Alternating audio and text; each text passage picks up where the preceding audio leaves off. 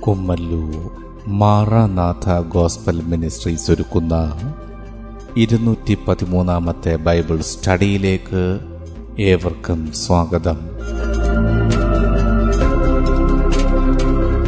ശിഷ്യത്വം എന്ന വിഷയത്തിന്റെ നൂറ്റി ഇരുപത്തിമൂന്നാം ഭാഗത്തെ ആസ്പദമാക്കി ശിഷ്യത്വത്തിലേക്ക് എന്ന വിഷയത്തിന്റെ ഇരുപത്തിയേഴാം ഭാഗമാണ് നിങ്ങൾ കേൾക്കുവാൻ പോകുന്നത്.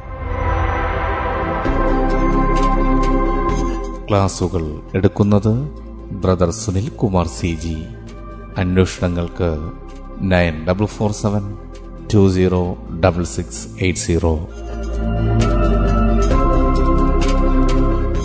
ഈ ക്ലാസുകളുടെ വീഡിയോ യൂട്യൂബിലും ലഭ്യമാണ്. Amen T V network Trivandrum Kerala. Triple nine five nine seven five nine eight zero.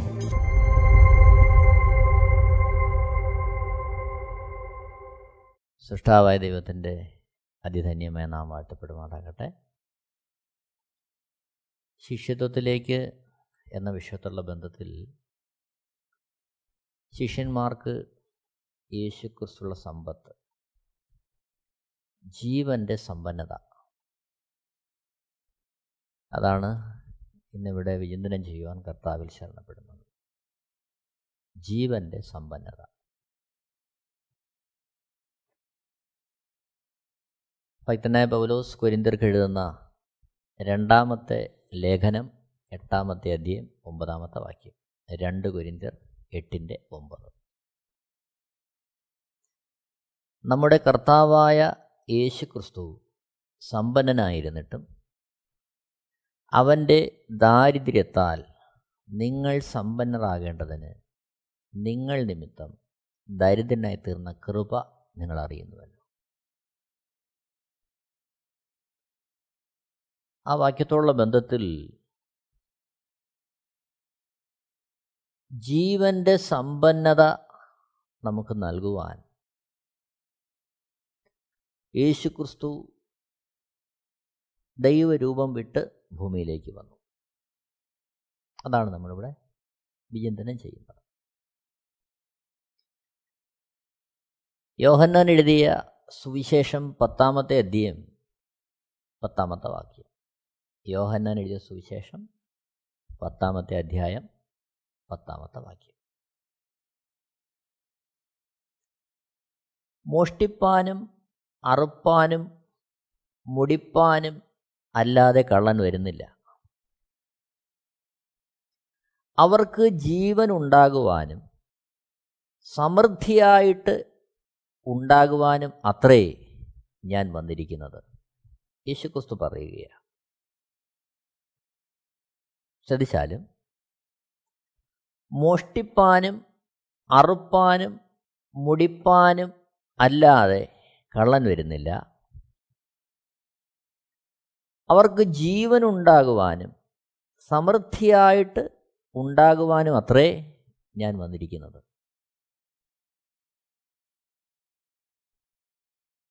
ഇവിടെ മരണത്തെ ജയിക്കുന്ന ജീവൻ അതാണ് യേശുക്രിസ്തുവിന്റെ പരാമർശം. മോഷ്ടിപ്പാനും അറുപ്പാനും മുടിപ്പാനും വരുന്ന കള്ളൻ പിശാജ്. എന്നാൽ അവനെ അതിജീവിക്കുന്ന അവന്റെ പ്രവൃത്തികളെ അവന്റെ തന്ത്രങ്ങളെ അവന്റെ ലക്ഷ്യങ്ങളെ അതിജീവിക്കുന്ന അതിനുതകുന്ന ജീവൻ നമുക്ക് തരിക. അതിനാണ് യേശു ക്രിസ്തു ഭൂമിയിലേക്ക് വന്നിരിക്കുന്നത്. എന്നവിടുന്ന് പറയുകയാണ്.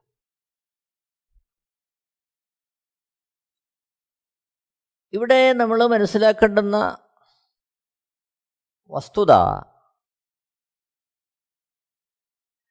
മനുഷ്യനിലേക്ക് മരണം വ്യാപരിച്ചു.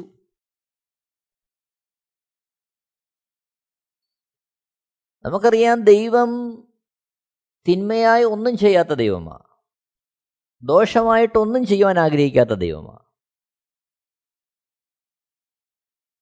എന്നാൽ അതേസമയം സൃഷ്ടി എന്നുള്ള ബന്ധത്തിൽ മനുഷ്യന് സൃഷ്ടാവിനെ തിരിച്ചറിഞ്ഞ് സൃഷ്ടാവിന്റെ ഇഷ്ടത്തിൽ മുന്നേറേണ്ടതിന്റെ ആവശ്യകതയുണ്ട്. അവിടെയാണ് എല്ലാം നന്മയ്ക്കായി തീരുന്നത്.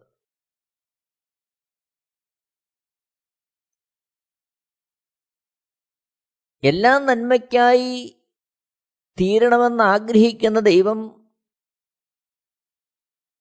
അതേസമയം തന്നെ മനുഷ്യന് വ്യക്തിപരമായി തിരഞ്ഞെടുക്കുവാനുള്ള സ്വാതന്ത്ര്യവും കൊടുത്തു. നന്മ തിരഞ്ഞെടുക്കുവാനും തിന്മ തിരഞ്ഞെടുക്കുവാനുമുള്ള അവസരം അവന്റെ മുമ്പിൽ ദൈവം ഒരുക്കി.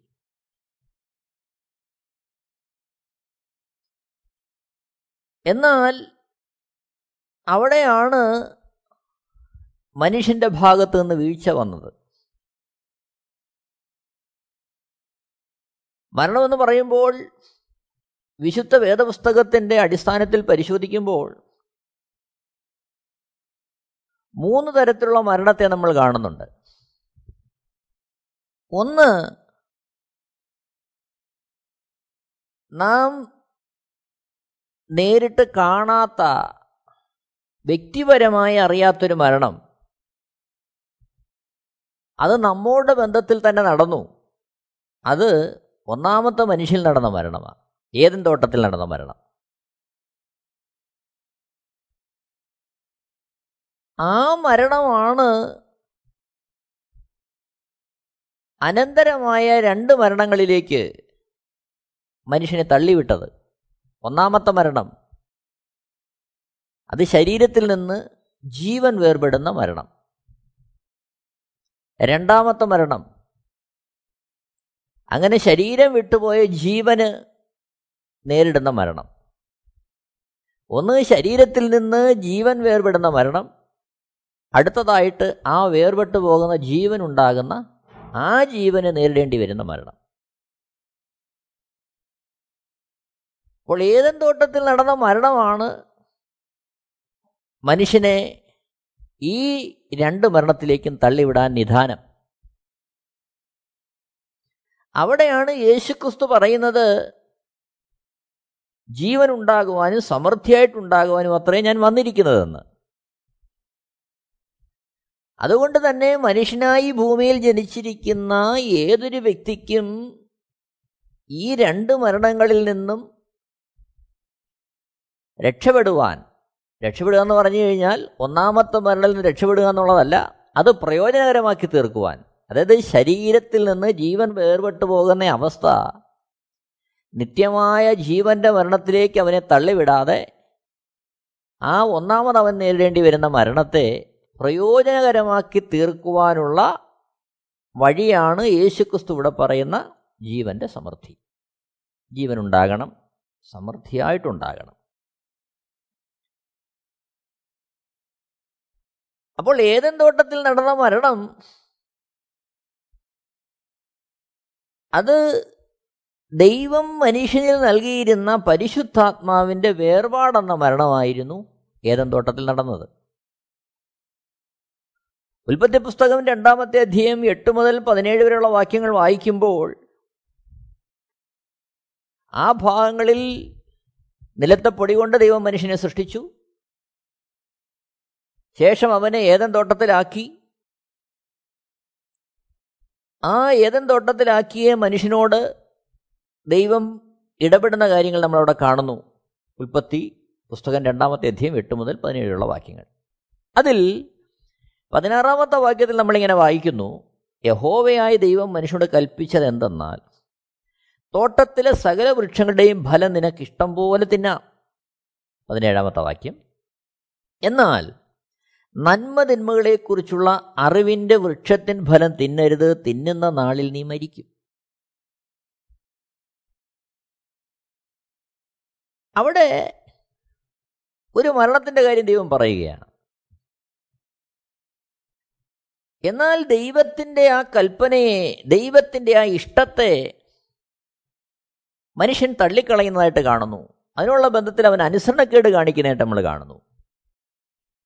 ഉൽപ്പത്തി പുസ്തകം മൂന്നാമത്തെ അധ്യയം ആറ് മുതൽ എട്ട് വരെയുള്ള വാക്യങ്ങൾ വായിക്കുമ്പോൾ ആറാമത്തെ വാക്യത്തിൽ ആ വൃക്ഷഫലം തിന്മാൻ നല്ലതും കാൺമാൻ ഭംഗിയുള്ളതും ജ്ഞാനം പ്രാപിപ്പാൻ കാമ്യവും എന്ന് സ്ത്രീ കണ്ടു ഫലം പറിച്ചു തിന്നു ഭർത്താവിനും കൊടുത്തു അവനും തിന്നു. അപ്പോൾ ഉൽപ്പത്തി പുസ്തകം രണ്ടിന്റെ പതിനേഴിൽ നന്മതിന്മകളെക്കുറിച്ചുള്ള അറിവിന്റെ വൃക്ഷത്തിൻ ഫലം തിന്നരുത് തിന്നുന്ന നാളിൽ നീ മരിക്കും എന്ന് ദൈവത്തിന്റെ കൽപ്പന അവിടെ നിലനിൽക്കെ തന്നെ. ഉൽപ്പത്തി പുസ്തകം മൂന്നാമത്തെ അധ്യായന്റെ ആറാമത്തെ വാക്യത്തിൽ ആ കൽപ്പനയെ മനുഷ്യൻ ലംഘിക്കുന്നതായിട്ട് കാണുകയാണ് ആ വൃക്ഷഫലം തിന്മാൻ നല്ലതും കാണുവാൻ ഭംഗിയുള്ളതും ജ്ഞാനം പ്രാപിപ്പാൻ കാമ്യവും എന്ന് സ്ത്രീ കണ്ടു ഫലം പറിച്ചു തിന്നു ഭർത്താവിനും കൊടുത്തു അവനും തിന്നു. അപ്പോൾ അതുവരെ അവർ അനുഭവിക്കാത്ത ചില കാര്യങ്ങൾ അവർ അനുഭവിക്കുകയാണ് ഏഴാമത്തെ വാക്യത്തിൽ ഉടനെ ഇരുവരുടെയും കണ്ണു തുറന്നു തങ്ങൾ നഗ്നരെന്നറിഞ്ഞു. അത്തിയില കൂട്ടിത്തുന്നി തങ്ങൾക്ക് അരയാട ഉണ്ടാക്കി. അപ്പോൾ അതുവരെ അവരുടെ നഗ്നത അവർക്ക് കാണാൻ കഴിയാത്ത വണ്ണം. മറ്റൊരവസ്ഥയിലായിരുന്നു അവർ. റോമാലേഖനം മൂന്നാമത്തെ അധ്യയം ഇരുപത്തിമൂന്നാമത്തെ വാക്യത്തിൽ നാം അത് കാണുന്നുണ്ട്. ഒരു വ്യത്യാസവുമില്ല. എല്ലാവരും പാപം ചെയ്ത് ദൈവ തേജസ് ഇല്ലാത്തവരായി തീർന്നു അപ്പോൾ ഏതൻ തോട്ടത്തിൽ നടന്ന ആ മരണത്തിൽ നടന്നത് ദൈവ തേജസ് അവരിൽ നഷ്ടമായി. അതായത് പരിശുദ്ധാത്മാവ് അവരിൽ നിന്ന് നഷ്ടമായി. ആ പരിശുദ്ധാത്മാവ് നഷ്ടപ്പെട്ടപ്പോൾ അവരിൽ നിന്ന് ദൈവിക ജീവൻ അകന്നുപോയി. അവരുടെ തേജസ് നഷ്ടപ്പെട്ടു. ഇന്ന് നമുക്കുള്ളതുപോലെ ശരീരം അവർക്ക് ലഭിച്ചു. തേജസ് നഷ്ടപ്പെട്ട ശരീരം അവരുടെ നഗ്നത കാണുവാൻ തക്കവണ്ണം തേജസ് നഷ്ടപ്പെട്ടു. എട്ടാമത്തെ വാക്യത്തിൽ നമ്മൾ വായിക്കുന്നു ഉൽപ്പത്തി പുസ്തകം മൂന്നാമത്തെ അധ്യയം എട്ടാമത്തെ വാക്യത്തിൽ. വെയിലാറിയപ്പോൾ യഹോവയായ ദൈവം തോട്ടത്തിൽ നടക്കുന്ന ഒച്ച അവർ കേട്ടു. മനുഷ്യനും ഭാര്യയും യഹോവയായ ദൈവം തങ്ങളെ കാണാതിരിപ്പാൻ തോട്ടത്തിലെ വൃക്ഷങ്ങളുടെ ഇടയിൽ ഒളിച്ചു. അപ്പോൾ ദൈവത്തിന്റെ സന്നിധിയിൽ നിന്ന് ഓടി ഒളിക്കുകയാണ് ദൈവ സാന്നിധ്യം അവർക്ക് ഭയമാകുകയാണ് ദൈവത്തെ നേരിടുവാൻ അവർക്ക് കഴിയുന്നില്ല. ദൈവത്തിൽ നിന്ന് മറഞ്ഞിരിക്കുവാൻ അവർ ആഗ്രഹിക്കുന്നു. എന്നെ കേൾക്കുന്ന പ്രിയരെ അന്നു മുതൽ ഇന്നു വരെ മനുഷ്യൻ ദൈവത്തിൽ നിന്ന് ഓടി അകലാൻ ആഗ്രഹിക്കുന്നതിന്റെ പ്രധാന കാര്യം ദൈവ സാന്നിധ്യം അവന് ഭയമായി. കാരണം പരിശുദ്ധാത്മാവ് ദൈവത്തിന്റെ ആത്മാവിൽ നിന്ന് പോയി. ദൈവം പറഞ്ഞ കാര്യം മനുഷ്യൻ അനുസരണക്കേട് കാണിച്ച വിഷയത്തിൽ. തത്ഫലമായിട്ട് അവൻ നഗ്നനായി പോരാ. ദൈവത്തിന്റെ സാന്നിധ്യത്തിൽ നിന്ന് ഒളിക്കുവാനുള്ള വാഞ്ചി അവനിൽ നിന്നുണ്ടായി. നോക്കണം. ഇത് കേവലം ആദാം ഹൗവമാരിൽ മാത്രം ഒതുങ്ങി നിന്നില്ല. റോമാലേഖനം അഞ്ചാമത്തെ അധ്യയം പതിനഞ്ചാമത്തെ വാക്യത്തിലേക്ക് വരുമ്പോൾ ഏകന്റെ ലംഘനത്താൽ അനേകർ മരിച്ചു. ആദാം ഹൗവമാർക്ക് മാത്രമായിരുന്നില്ല ആ തേജസ് നഷ്ടം. പരിശുദ്ധാത്മാവ് അവരിൽ നിന്ന് വിട്ടുപോയ നിമിത്തം അവരിൽ നിന്നുണ്ടായ തലമുറ മുഴുവൻ മാനകുലം മുഴുവൻ തേജസ് ഇല്ലാത്തവരായി തീർന്നു. തേജസ് ഇല്ലാത്തവരായി തീർന്നു. അതാണ് ആ തേജസ് ഇല്ലാത്ത അവസ്ഥയാണ് ഇന്നത്തെ എന്റെയും നിങ്ങളുടെയും അവസ്ഥ. അത് ഒന്നാമത്തെ മനുഷ്യനായ ആദാമിന്റെ ലംഘനം നിമിത്തമുണ്ടായ പരിണിത ഫലമാണ് ആ തേജസ് നഷ്ടപ്പെട്ടു പോയി. അപ്പോൾ മനുഷ്യനെ സൃഷ്ടിക്കുമ്പോൾ തന്നെ യേശുക്കുസ് പറഞ്ഞു ഉൽപ്പത്തി പുസ്തകം രണ്ടാം അധ്യായം പതിനേഴാമത്തെ വാക്യത്തിൽ എന്നാൽ നന്മതിന്മകളെക്കുറിച്ചുള്ള അറിവിന്റെ വൃക്ഷത്തിൻ ഫലം തിന്നരുത് തിന്നുന്നാളിനി മരിക്കും. ആ മരണത്തിന്റെ പ്രത്യാഘാതമാണ് നാം ഓരോരുത്തരും അനുഭവിക്കേണ്ടി വരുന്ന ശരീരത്തിൽ നിന്ന് ജീവൻ നഷ്ടപ്പെടുന്ന മരണവും ശേഷം ആ വിട്ടുപോകുന്ന ജീവന് പിന്നെ നേരിടേണ്ടി വരുന്ന നിത്യനരകമെന്ന മരണവും. അത് ഏതൻ തോട്ടത്തിൽ നടന്ന ഒന്നാമത്തെ മരണത്തിന്റെ പ്രത്യാഘാതമാണ് അങ്ങനെ ഇനി വരുവാനുള്ള ആ മരണത്തെ ശരീരത്തിൽ നിന്ന് ജീവൻ നഷ്ടപ്പെട്ടു പോകുന്ന ആ മരണത്തെ ഒരു ലാഭമാക്കി തീർക്കാനും തന്നിമിത്തം ജീവന് എന്നേക്കുമായി നരകത്തിലേക്ക് പോകേണ്ടി വരുന്ന രണ്ടാമത്തെ മരണത്തിൽ നിന്നുള്ള ശാശ്വതമായ മോചനവും നമുക്ക് നൽകുവാൻ ഉതകുന്ന ജീവനെ നൽകുവാനാണ് യേശുക്രിസ്തു ഭൂമിയിലേക്ക് വന്നത്. അതാണ് യേശുക്രിസ്തു പറയുന്നത് യോഹന്നാന്റെ സുവിശേഷം പത്താമത്തെ അധ്യയം പത്താമത്തെ വാക്യത്തിൽ ജീവനുണ്ടാകുവാനും സമൃദ്ധിയായിട്ട് ജീവനുണ്ടാകുവാനും അത്രേ ഞാൻ വന്നിരിക്കുന്നത്. അപ്പോൾ യേശു ക്രിസ്തു തരുന്ന ആ ജീവൻ നിമിത്തമാണ് ശരീരത്തിൽ നിന്ന് ജീവൻ നഷ്ടപ്പെട്ടു പോകുന്ന ആ മരണം നമുക്ക് ലാഭമായി തീരുന്നതും ശേഷം ആ ജീവൻ നിത്യനരകത്തിലേക്ക് പോകാതെ ദൈവത്തോടൊപ്പമുള്ള നിത്യവാസത്തിലേക്ക് പ്രവേശിക്കുവാനുള്ള നിദാനമായി തീരുന്നത് അതുകൊണ്ട് തന്നെ ഈ രണ്ട് കാര്യങ്ങളും മനുഷ്യന്റെ നിയന്ത്രണത്തിന് കീഴിലുള്ള കാര്യമല്ല. മറിച്ച് യേശുക്രിസ്തുവിലൂടെ അവന് ലഭ്യമാകാൻ കഴിയുന്ന കാര്യങ്ങളാണ്.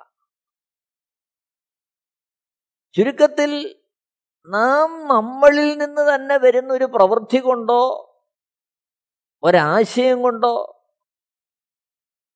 ഒരു ചിന്താധാര കൊണ്ടോ ഒന്നും ഈ ഒരവസ്ഥ ഒഴിവാക്കാൻ മനുഷ്യന് കഴിയത്തില്ല. അവിടെയാണ് ദൈവമായിരുന്നവൻ മനുഷ്യനായി ഭൂമിയിലേക്ക് വരേണ്ടതിന്റെ ആവശ്യകത വന്നത്.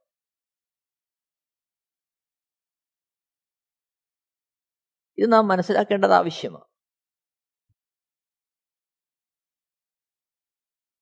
ഒന്നാമത്തെ മരണം.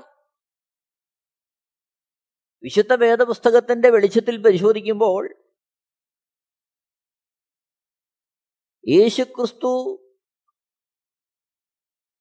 അവിടത്തേക്കായി കാത്തിരിക്കുന്ന ഭക്തന്മാരെ ചേർക്കുവാൻ ഈ കാലഘട്ടത്തിൽ വന്നാൽ യേശുവിനെ രക്ഷകനും കർത്താവും പാപമോചകനുമായി അംഗീകരിച്ച് അവിടുത്തെ വരവിനായി കാത്തിരിക്കുന്ന ശിഷ്യന്മാരെ അവിടുന്ന് തന്നോടൊപ്പം ചേർക്കും.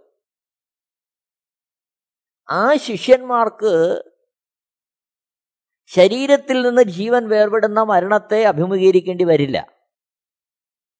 എന്നാൽ യേശുക്രിസ്തുവിന്റെ വരവ് താമസിച്ചാൽ ആ ശരീരത്തിൽ നിന്ന് ജീവൻ വേർപെടുന്ന മരണം നാം അനുഭവിക്കേണ്ടി വരും. നോക്കണം ലൂക്കോസ് എഴുതിയ സുവിശേഷം പന്ത്രണ്ടാമത്തെ അധ്യയം പതിമൂന്ന് മുതൽ ഇരുപത് വരെയുള്ള വാക്യങ്ങൾ വായിക്കുമ്പോൾ തന്റെ സുഖത്തിനും സൗകര്യത്തിനും ആർഭാടത്തിനും നന്മയ്ക്കും പേരിനും പ്രശസ്തിക്കും വേണ്ടി വരും കരുതുന്ന മനുഷ്യനെ സംബന്ധിച്ചവിടെ പറയുകയാണ്. തനിക്കായി തന്നെ സ്വരൂപിക്കുന്നു. തനിക്കായി തന്നെ കരുതുന്നു. അത്തരത്തിലുള്ളൊരു വ്യക്തിയെക്കുറിച്ച് യേശുക്രിസ്തു ചോദിക്കുന്ന കാര്യം ലൂക്കോസ് എഴുതിയ സുവിശേഷം പന്ത്രണ്ടാമത്തെ അധ്യയം പതിമൂന്ന് മുതൽ ഇരുവരെയുള്ള വാക്യങ്ങളിൽ ഇരുപതാമത്തെ വാക്യം. മൂഢ ഈ രാത്രിയിൽ നിന്റെ പ്രാണനെ നിന്നോട് ചോദിക്കും. പിന്നെ നീ ഒരുക്കി വെച്ചത് ആർക്കാകുമെന്ന് പറഞ്ഞു. അപ്പോൾ പ്രാണനെ ചോദിക്കുക പ്രാണനെ എടുക്കുക. അവന്റെ ശരീരവും വസ്തുവകകളും എല്ലാം ഉപേക്ഷിച്ച് എല്ലാം ഉപേക്ഷിച്ച് ഈ ശരീരം വിട്ട് പ്രാണൻ പോകുന്ന ആ മരണം.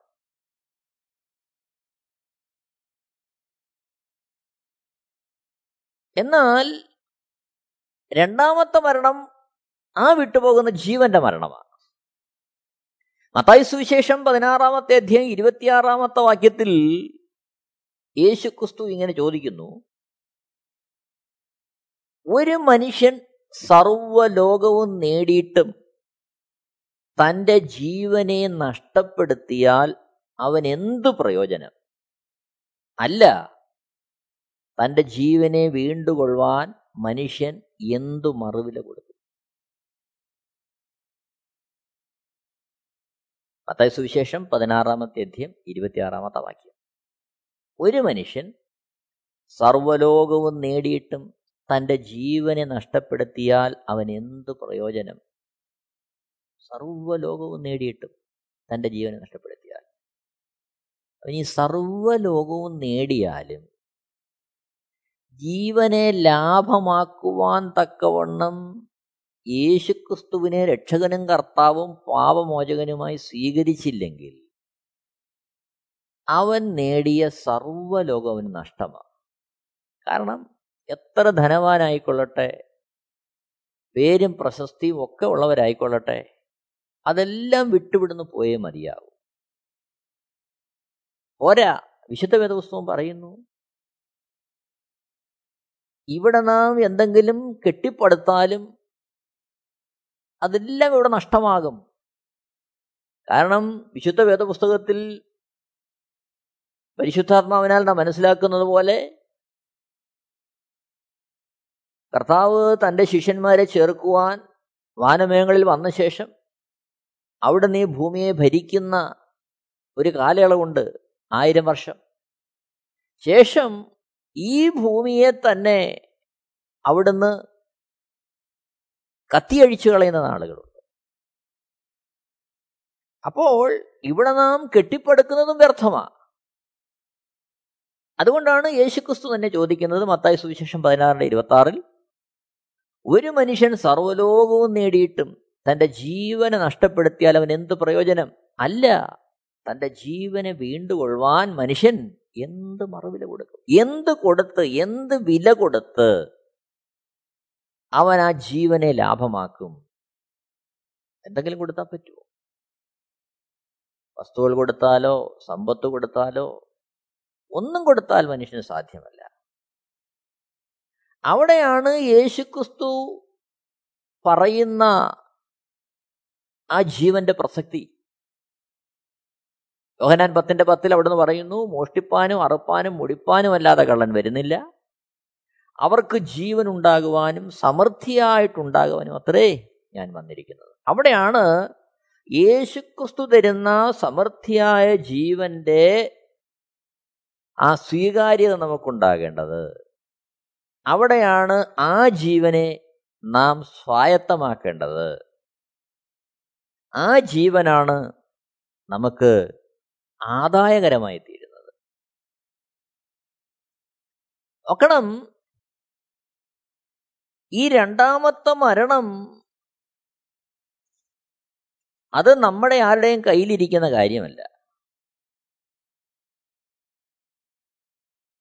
വെളിപ്പാട് പുസ്തകം ഇരുപതാമത്തെ അധ്യയം. അതിന്റെ പതിനൊന്ന് മുതൽ പതിനഞ്ച് വരെയുള്ള വാക്യങ്ങൾ വായിക്കുമ്പോൾ നമ്മളവിടെ കാണുന്നുണ്ട്. വെളിപ്പാട് പുസ്തകം ഇരുപതാമത്തെ അധ്യയം പതിനൊന്ന് മുതൽ പതിനഞ്ച് വരെ. ഞാൻ വലിയൊരു വെള്ള സിംഹാസനവും അതിലൊരുത്തൻ ഇരിക്കുന്നതും കണ്ടു. അവന്റെ സന്നിധിയിൽ നിന്ന് ഭൂമിയും ആകാശവും ഓടിപ്പോയി. അവയെ പിന്നെ കണ്ടില്ല. മരിച്ചവർ ആപാലവൃത്തം സിംഹാസനത്തിൻ മുമ്പിൽ നിൽക്കുന്നതും കണ്ടു. പുസ്തകങ്ങൾ തുറന്നു. ജീവന്റെ പുസ്തകം എന്ന മറ്റൊരു പുസ്തകവും തുറന്നു. പുസ്തകങ്ങളിൽ എഴുതിയിരുന്നതിനൊത്തവണ്ണം മരിച്ചവർക്ക് അവരുടെ പ്രവൃത്തികൾക്കടുത്ത ന്യായവിധി ഉണ്ടായി. സമുദ്രം തന്നിലുള്ള മരിച്ചവരെ ഏൽപ്പിച്ചു കൊടുത്തു. മരണവും പാതാളവും തങ്ങളിലുള്ള മരിച്ചവരെ ഏൽപ്പിച്ചു കൊടുത്തു. ഓരോരുത്തന് അവൻ അവന്റെ പ്രവൃത്തികൾക്കടുത്ത വിധിയുണ്ടായി. മരണത്തെയും പാതാളത്തെയും തീപ്പൊയ്കയിൽ തള്ളിയിട്ടു. ഈ തീപ്പൊയ്ക രണ്ടാമത്തെ മരണം.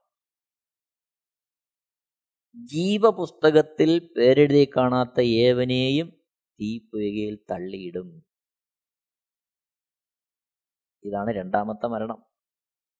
മരണത്തെയും പാതാളത്തെയും തീപ്പൊയ്കയിൽ തള്ളിയിട്ടു ഈ തീപ്പൊയ്ക രണ്ടാമത്തെ മരണം. ഈ തീപ്പൊയ്കയാണ് രണ്ടാമത്തെ മരണം. അവിടെ നോക്കിയേ പതിനഞ്ചാമത്തെ വാക്യം ജീവപുസ്തകത്തിൽ പേരെഴുതി കാണാത്ത ഏവനെയും തീപ്പൊയ്കയിൽ തള്ളിയിടും. അപ്പോൾ ജീവപുസ്തകത്തിൽ പേരെഴുതി കാണാത്ത ഏവനെയും തീപ്പൊയ്കയിൽ തള്ളിയിടും. വെളിപ്പാട് പുസ്തകം ഇരുപത്തിയൊന്നാമത്തെ അധ്യയം അതിന്റെ എട്ടാമത്തെ വാക്യത്തിലേക്ക് വരുമ്പോൾ അവിടെ നമ്മളിങ്ങനെ കാണുന്നുണ്ട്. എന്നാൽ ഭീരുക്കൾ അവിശ്വാസികൾ അറയ്ക്കപ്പെട്ടവർ കൊലപാതകന്മാർ ദുർനടപ്പുകാർ ക്ഷുദ്രക്കാർ ബിംബാരാധികൾ എന്നിവർക്കും ഭോഷ്ക് പറയുന്ന ഏവർക്കും ഉള്ള ഓഹരി തീയും ഗന്ധകവും കത്തുന്ന പൊയ്കയിലത്രേ ഇത് രണ്ടാമത്തെ മരണം. അപ്പോൾ ഇതാണ് ജീവൻ. ആ നമ്മളെ വിട്ടുപോകുന്ന മരണത്തോടുകൂടി ഒന്നാമത്തെ മരണത്തോടുകൂടി നമ്മുടെ ശരീരത്തിൽ നിന്നിട്ട് പോകുന്ന ജീവൻ. ആ ജീവന് നേരിടേണ്ടി വരുന്ന ശാശ്വതമായ മരണം. എന്നാൽ ആ മരണത്തെ ഒഴിവാക്കുവാൻ ഒരേ ഒരു വഴിയേ ഉള്ളൂ. ഒരേ ഒരു വഴി. ആ വഴി എന്താണെന്ന് വെളിപ്പാട് പുസ്തകം ഇരുപതാമത്തെ അധ്യയം അതിന്റെ ആറാമത്തെ വാക്യത്തിൽ നമ്മൾ കാണുന്നുണ്ട്.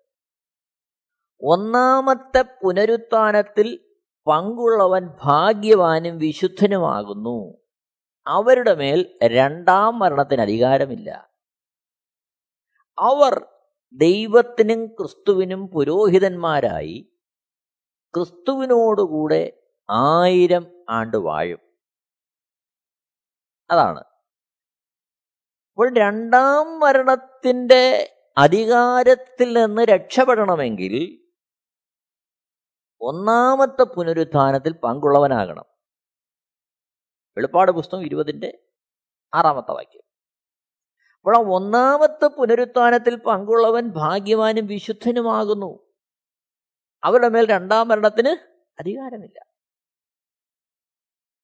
അപ്പോൾ ഈ രണ്ടാം മരണത്തിന്റെ അധികാരത്തിൽ നിന്ന് ഒഴിയണമെങ്കിൽ എന്ത് ചെയ്യണം? പുനരുത്ഥാനം. യേശുക്രിസ്തു വരുമ്പോൾ എന്ത് ചെയ്യണം? പുനരുത്ഥാനം പ്രാപിക്കണം. അതാണ് വിഷയം. ആ പുനരുത്ഥാനം പ്രാപിക്കുന്നതിനാണ് യേശുക്രിസ്തു നമുക്ക് ജീവനെ തരുന്നത്. അതിനാണ് യേശുക്രിസ്തു വന്നത്. പ്രിയരെ തെറ്റിദ്ധരിച്ചു പോകരുത്. നമുക്ക് നല്ലൊരു വീട് തരാനോ കുഞ്ഞുങ്ങൾക്ക് നല്ല വിദ്യാഭ്യാസം തരാനോ രോഗത്തിന്റെ സൗഖ്യം തരാനോ അല്ലെങ്കിൽ കുറച്ച് സമ്പത്ത് തരാനോ സുഖകരമായ ജീവിതം തരുവാനോ മാത്രമല്ല യേശുക്രിസ്തു വന്നത്. ഒരു വേള ഇതൊക്കെ തന്നെന്ന് വരാം.